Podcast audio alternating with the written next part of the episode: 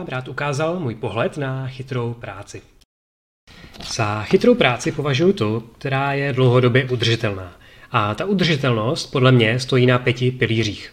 Za prvý být stabilně výkonní, abyste nezažívali výkyvy ve výkonu a mohli se spolehnout na to, že v budoucnu budete pracovat tak dobře jako dnes. E, péče o výkon pak zajistí, že vám půjde práce více od ruky, což podpoří další pilíř, efektivitu, tedy pracovat s co nejmenším úsilím a přesto dosahovat co nejvíce výsledků. Efektivita zajistí třetí pilíř, uvolní čas.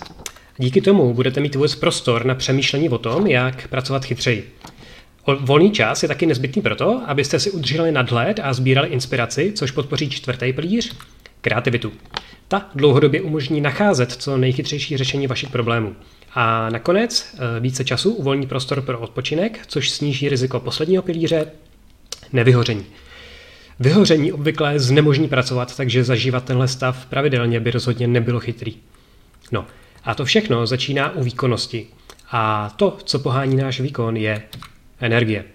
Energie není nic ezoterického, je to odborný termín, do kterého se zahrnuje třeba objektivní schopnost pracovat, pocitový nabuzení, motivace a soustředění. Jde tedy skutečně o palivo výkonu, který urychluje práci. A princip je podobný jako u posilování. Na začátku jste slabí a máte problém zvednout činku, ale když se posílíte, tak ji zvednete rychle. Ne protože se více snažíte, ale protože ta činka je eh, relativně lehčí, protože vy jste silnější. Eh, stejně to platí u výkonu a práce. Proto vyšší energie zajistí všechny ty pilíře. Eh, většina lidí se soustředí na efektivitu práce. Hledají nástroje a učí se procesy. Málo kdo se ale soustředí na člověka, který ten výkon odvádí, tedy sami na sebe. A na to, že jsou vůbec schopni ten výkon efektivně vykonávat. A i pracovní efektivita je důležitá, ale bez energie je téměř k ničemu. Takže to nejdůležitější je pracovat s energií. Konkrétně obnovovat ji pomocí odpočinku a spánku a zvyšovat ji pomocí zdraví. Eh, s energií jde pracovat spoustu dalšími způsoby, ale ty už nestihnu. Tak tahle dvojice je podle mě nejdůležitější. Eh, nejprve ukážu, čeho je možný dosáhnout z hlediska efektivity. Před třemi a půl lety jsem svý práci, tedy grafice, věnoval asi 45 hodin týdně. Eh, s energií jsem pracoval minimálně. Dnes ve vytížených obdobích pracuji kolem 15 hodin týdně. A přesto zvládám stejně, anebo dokonce více práce, než předtím za těch 45. A to bez toho, aniž bych cokoliv změnil, nebo cokoliv výrazně změnil na tom, jak pracuju. No a teď vám ukážu ty klíčové myšlenky, které mi k té změně pomohly. Aby se člověk vůbec otevřel práci s energií, tak musí pochopit, že více odpracovaného času nezbytně neznamená více výsledků. Dokud tomu člověk věří, tak odpočinek vnímá jako zbytečnost, která brzdí výsledky. Běžná představa vypadá takto, tedy že výsledky rostou lineárně s časem. Když ale kouknete na analýzy světové produktivity za poslední 60 let nebo na moderní statistiky, tak zjistíte, že nejvyšší produktivitu mývají naopak země, které pracují nejméně hodin. Takže realita vypadá takto. Hraje tam samozřejmě roli více faktorů, ale jedno je jistý. Rozhodně neznamená, že delší práce přináší více výsledků. Je to z důvodu, že naše energie není nekonečná. Unavujeme se a pak pracujeme pomaleji. Klesá nám takzvaná intenzita práce a spolu s ní klesá i průměrná produktivita za hodinu. Když třeba u tesařů prodloužili práci z 8 hodin na 9, tak zatímco dříve zvládali 120 výrobků za hodinu, tak potom zvládali už jenom 100 výrobků za hodinu. Ve finále za 9 hodin zvládli o 60 výroků méně než dříve za 9 hodin, eh, za 8 hodin. A stejný efekt se ověřil u mnoha jiných prací. A proto neplatí přímý vztah času a výsledků, protože každá hodina je jiná, protože v každé hodině jsme jinak výkonní. Navíc, když pracujeme příliš dlouho, tak nám dlouhodobě klesá ta základní intenzita práce. Čím déle pracujeme, tím méně odpočíváme a po špatném odpočinku se na další den přesune takzvaná zbytková únava a kvůli ní můžeme být unavení už ráno. Pak se únava dlouhodobě hromadí a kromě toho, že nás stále více zpomaluje, tak se může proměnit i v chronickou únavu, který se rozhodně chceme vyhnout. No a pokud za určitou hranici náš výkon klesá, tak zkrácení pod tuto hranici ho musí e, zvýšit. No, tohle se ví už od druhé poloviny 19. století. Tehdy se po světě výrazně krátilo, obvykle ze 14 až 16 hodin na 10 nebo 12 hodin. A miliony reportů z různých koutů světa potvrdili, že zkrácení práce umožnilo lépe odpočatým pracovníkům zvládat podobně anebo více práce než dříve. Přičemž rostla nejen kvantita, ale i kvalita. Na jednom z kongresů dokonce zaznělo, že nenašli jediný případ, kde by zkrácení práce ohrozilo výsledky. Tohle dočista změnilo pohled na délku práce ve vztahu k výsledkům a další desítky let, zejména během první světové války, vědci hledali pracovní dobu, na který by jde dlouhodobě dosahovat maximální efektivity bez únavy. A výzkumníci a lidi z praxe, jako třeba Henry Ford, postupně došli k tomu, že ideální je 8 hodin denně a 5 dnů v týdně. Bohužel uplynulo téměř století, nebo více století a povaha práce se dávno změnila. A výzkum už potvrdil, že starý režim je pro duševní práci nevhodný a že máme-li zabránit hromadění té duševní únavy, tak musíme práci opět zkrátit. Jinými slovy, eh, ti, kdo pracují hlavou a pracují 8 hodin, tak už vlastně pracují přes čas. A možná ještě nezažili stav, kdyby pracovali skutečně efektivně a tudíž ani nevědějí, čeho jsou vlastně schopní, když jsou plně odpočatí což podporuje řada firm, kde zkrátili z 8 hodin na 6 nebo dokonce 5 hodin, případně z 5 dnů na 4 dny a kde efektivita rázem stoupla. Dokud při zkracování roste efektivita, tak to znamená, že roste intenzita, tudíž únava stále ještě klesá a odpočinek, odpočatost, tedy energie, stále ještě roste. Eh, experimenty s méně hodinama jsem nenašel, ale z mojí zkušenosti i ze závěru kolení porta v knize Hluboká práce si dovolím tvrdit, že dlouhodobý ideál pro práci hlavou jsou asi 4 hodiny denně. Možná pět, ale více asi ne. Eh, já jsem práci vždycky zkracoval až za odměnu, eh, když mi stoupla pracovní efektivita. Až minulý rok jsem zkusil proaktivní zkrácení. Škrtnul jsem celý den, konkrétně středu, abych odlehčil týdenní zátěž během pandemie. Eh, měl jsem nejvíc nabitý období za poslední roky, takže zkrácení mě dost děsilo, ale tu úlevu jsem prostě potřeboval. A výsledek byl, že jsem za týden zvládl o něco více práce. A tahle změna mi ukázala, že zkrácení práce nemusí být jenom odměna za vyšší efektivitu, ale i příčinou vyšší efektivity.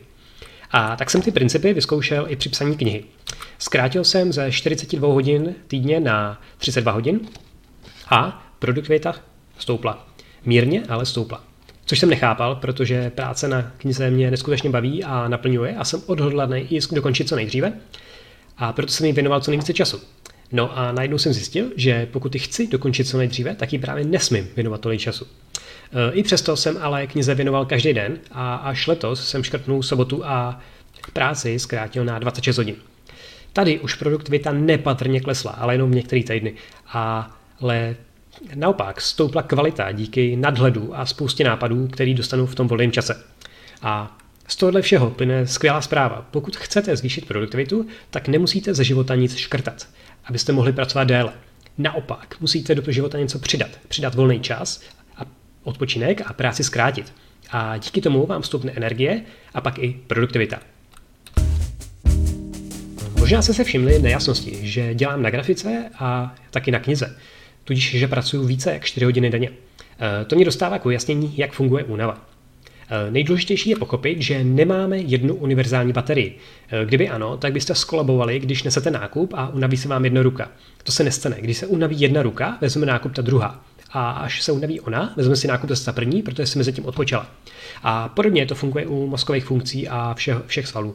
Téměř vždy se unaví jenom ty funkce, které namáháme. A nemáme tedy jednu baterii, ale spíše tisíce baterií. Eh, proto ani odpočinek nepotřebujeme univerzální. Eh, stačí jen dočasně nenamáhat ty namožené funkce a oni si odpočinou. Nemusíte tady vyloženě odpočívat, stačí, když přijdete k jiné činnosti, klidně únavný, ale akorát musí být jinak únavná než ta předchozí. A tenhle princip mi dovoluje psát knihu, kde využívám hlavně logiku a potom tvořit grafiku, kde pracuji hlavně s kreativitou. A, a u ani jedné věci nevydržím už 6 hodin denně, ale když obojímu věnuji jenom ty 4 hodiny, tak je to OK. No, je možný, že vy na něčem pracujete 8 hodin a přesto se cítíte skvěle. Eh, je ale bohužel prokázáno, že objektivní únava, která se měří čistě jenom poklesem výkonu, tak téměř nesouvisí s tím, jakou únavu sami cítíme. Zkreslují to nálady, motivace, vnímané nároky a tak dále. Ve finále, pokud vás práce baví, tak se nemusíte cítit unavení nikdy, přestože už unavení objektivně jste. Proto se nejde spolehat na to, často omílané poslouchání těla, ale jediný, co dává smysl sledovat, je výkon, najít ideálně dlouhý odpočinek a ten si dlouhodobě dopřávat. Tak, teď vám dám tři typy pro efektivní duševní odpočetí. Eh, čas v přírodě, toulání myšlenek a čtení příběhů. Eh, příroda obnovuje mnoha cestami a tou hlavní je, že obnovuje základ našeho výkonu a to je pozornost, konkrétně záměrnou pozornost. Eh, existují totiž dva typy pozornosti, záměrná a bezděčná. Eh, tu záměrnou umyslně soustředíme a počase ji unavíme. Bezděčná pozornost neboli fascinace se zapojí sama, když nás něco zaujme a pohltí, třeba seriál, hudba nebo sportování. E, tato pozornost se neunavuje a naopak, když ji zapojíme, tak se začne obnovovat ta záměrná pozornost, to soustředění.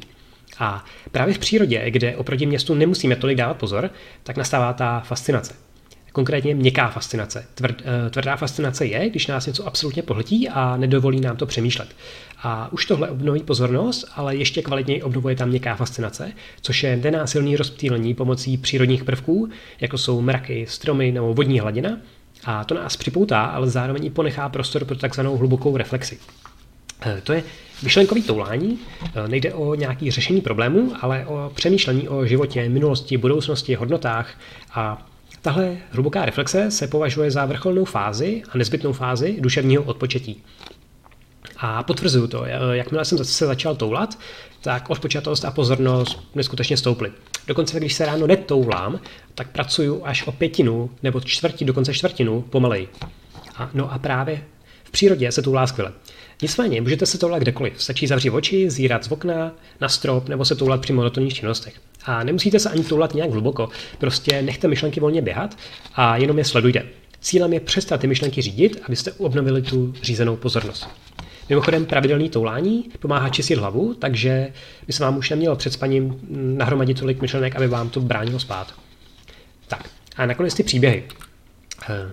Mozek obvykle přepíná mezi dvěma sítěmi, výkonnou a klidovou. Eh, ta výkonná podporuje náš výkon a zapne se, jakmile se začneme soustředit. Naopak do té klidové se vrátíme automaticky, když se rozpojíme od smyslu, nesoustředíme se na nic venku a přesuneme se dovnitř, do svých představ. A v tu chvíli začnou odpočívat ty výkonné části mozku. A do toho rozptýleného stavu, který se nazývá DMN, se dá dostat třeba tím touláním myšlenek, ale efektivně se do něj dostaneme pomocí čtení anebo i poslechu příběhu. U nauční literatury se soustředíme a přemýšlíme nad souvislostmi. U příběhu ale ten text vlastně nečteme, nebož si ho představujeme. A tudíž se přesuneme dovnitř a tím pádem zapojíme ten stav DMN a díky tomu si kvalitně odpočinou ty výkonné části mozku. Já jsem čtení příběhu dlouho bral jako ztrátu času, protože mi nic nedávali, ale teď je pro mě to ten nejkvalitnější odpočinek a navíc při něm dostávám spoustu nápadů. Což mi dostává k tomu, že ten stav DMN je nutný pro kreativitu, protože mozek je v tu chvíli rozptýlený. A během soustředění e, přemýšlíme logicky a až při rozptýlení přicházejí ty kreativní nápady. Za prvý jsme při rozptýlení vnímavější a vidíme vzdálenější souvislosti, a za druhý právě tehdy probíhá tzv. kreativní inkubace, což je e, nevědomá práce, kdy naše podvědomí třídí a propojuje informace a až najde něco zajímavého, tak to předá našemu vědomí. Eh, dokud se ale soustředíme, tak tu inkubaci blokujeme. A proto spousta lidí dostává nápady ve sprše, na procházce, při uklízení nebo před spaním.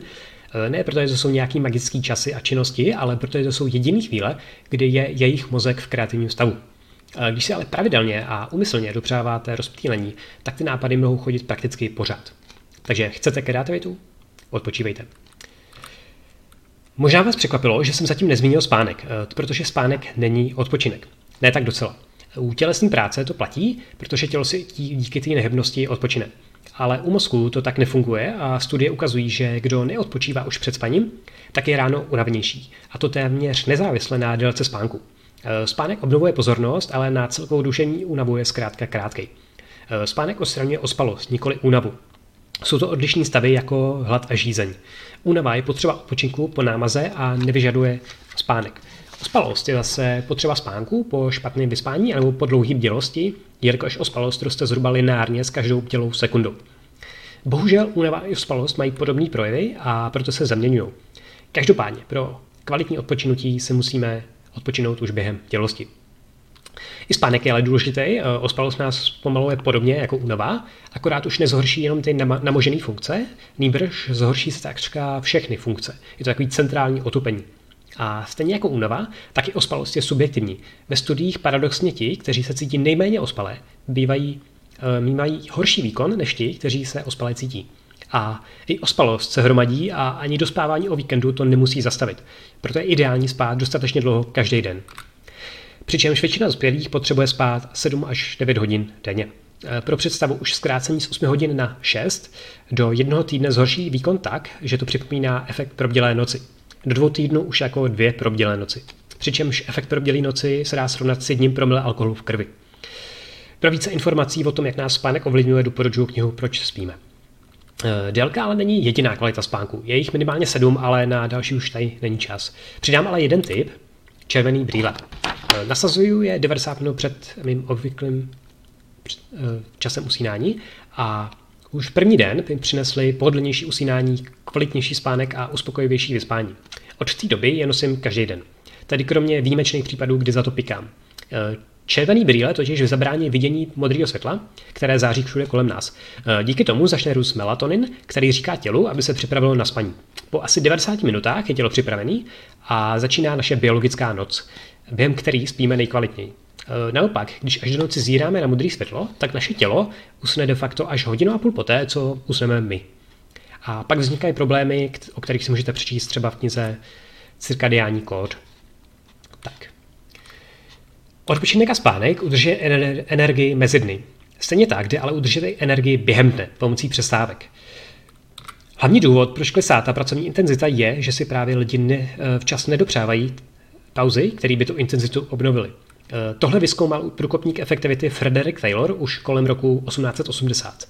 Eh, zjistil, že pro maximální efektivitu nestačí zkrátit pracovní dobu, ale musí se zkrátit i čistý pracovní čas uvnitř té pracovní doby tedy že je nutné zařadit pravidelné pauzy. Eh, pak tu teorii mnohokrát ověřil v praxi a všude tím z několika násobil produktivitu. A i navzdory tomu byli lidi méně unavení, právě protože přestávky zabránily únavě, aby se nahromadila. Eh, pardon. Dneska bohužel mnoho lidí vnímá pauzy jako zbytečnost a nedávají si je, aby stihli více. Což, je, což se nestane, protože bez přestávek nesmírně trpí pozornost, což pak práci zpomalí a zhorší. Třeba když zkoumali chirurgii, tak těm, kteří operovali tři hodiny v kuse, tak selhávalo soustředění a chybovali třikrát častěji než ti, kterým nařídili pětiminutovou pauzu každých 25 minut práce. E, navíc ti bez přestávek končili průměrně o 4 minuty později e, než ti s přestávkami. Takže i když ty pauzy zkrátily čistý operační čas asi o 30 minut, tak operaci urychlili. A to urychlení funguje prakticky všude. Já už první den po zařazení přestávek stihl asi o čtvrtinu, čtvrtinu více práce. Eh, benefity přestávek vycházejí z limitů našeho mozku. Eh, kognitivní funkce začnou totiž selhávat do 60 až 100 minut od začátku práce. Eh, pak potřebujeme pauzu, která ten mozek obnoví. Když si ji nedopřejeme, tak výkon prudce klesá a tudíž zvládáme méně. U velmi náročné práce ten limit může být ještě níže, třeba kolem půl hodiny. Je to tedy individuální. Ale i když ta práce není náročná, tak pozornost stejně selhává, takže nejspíš nikdo neudrží kvalitní výkon déle jak dvě hodiny v kuse. A to ani ve stavu flow. Eh, to je ten stav absolutního ponoření, kdy máte pocit, že se vůbec nesažíte. Eh, sám jsem dlouho věřil, že mě flow neunavuje, ale naopak nabíjí. Eh, proto jsem pracoval na knize i 5 hodin v kuse. Pak jsem zkusil přesávky a zjistil, že stejné hranice platí i pro flow. Tak, jak dlouhá by pauza měla být? Čím delší pracovní blok, tak tím delší pauzu potřebujeme pro, pro plné obnovení. Nejen z mojí zkušenosti skvěle funguje 80 minut práce a 20 minutová pauza. Když prodloužím na 90 minut, tak už potřebuju 30 minut, pau, 30 minut pauzy. A nad 100 minut už obvykle nepomůže žádná pauza a ten další pracovní blok je absolutně neefektivní. Klidně ale můžete zkusit kratší bloky, třeba techniku Pomodoro, kdy po 25 minutách práce následuje 5 minut pauza a po každých 4 pracovních blocích přijde pauza 15 až 30 minut. Zkrátka experimentujte.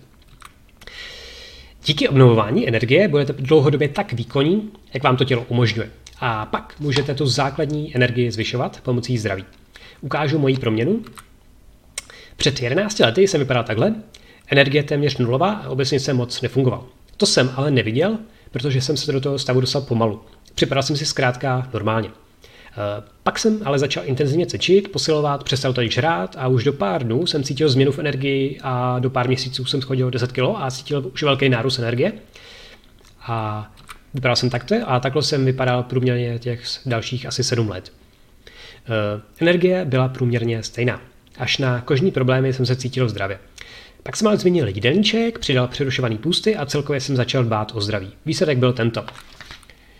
Eh, jak po změně jídelníčku, tak po přidání půstu mi vystřela energie už do pár týdnů. Stejně rychle, jako jsem zhubnul. Už u jídelníčku to bylo 7 kg a na půstech 5 kg. Eh, tuhle podobu i energii jsem držel asi dva roky. A takhle vypadám teď, eh, více peču o kondici a naopak jídlo už neřeším tak dogmaticky. A, ale i tak jim hodně zdravě. Každopádně teď se cítím nejlépe a mám objektivně nej, nejvíce energie, ale těžko říct, jestli to je maximum. Podle mě ne. A pointa je, že v každém tom bodě jsem se cítil normálně a zdravě a doko, nebo dokonce energicky. Nicméně, každý to vylepšení mi ukázalo, eh, že to předtím prostě, že jsem energii neměl. A každý to vylepšení mi energii zvýšilo. A to mi pak nakoplo i výkon a efektivitu a jsem přesvědčený, že tohle zafunguje u všech. Protože zdraví de facto není nic jiného než optimální funkce těla a mysli. Posiloté zdraví a efektivita musí stoupnout.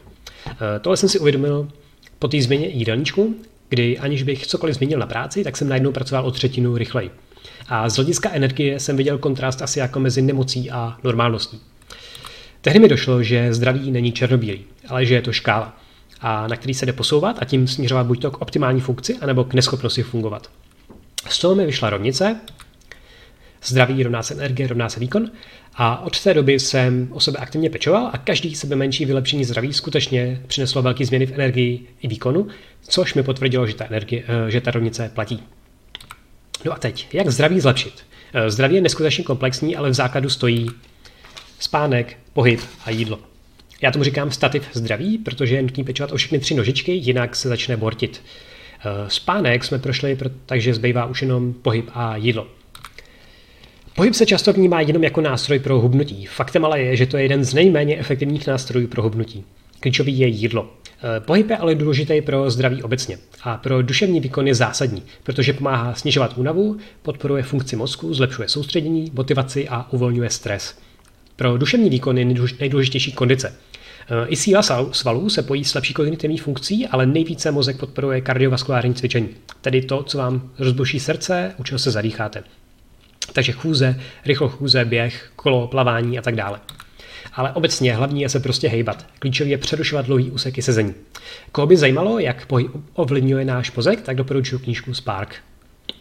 A na závěr jídlo. Aby naše tělo fungovalo optimálně, tak potřebujeme přijímat dostatečné množství mikroživin. Většina lidí se soustředí na makroživiny. To jsou bílkoviny, tuky a sacharidy. Ty dodávají kalorie a obecně jsou důležitý pro tělo. Ale ještě důležitější jsou mikroživiny. Vitamíny, minerály, masní kyseliny a aminokyseliny.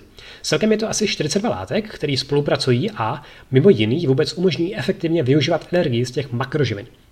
Eh, naštěstí, když se soustředíte na mikroživiny, tak téměř vždycky vznikne vyvážený jídelníček, který vám dodá i ideální dávku těch makroživin.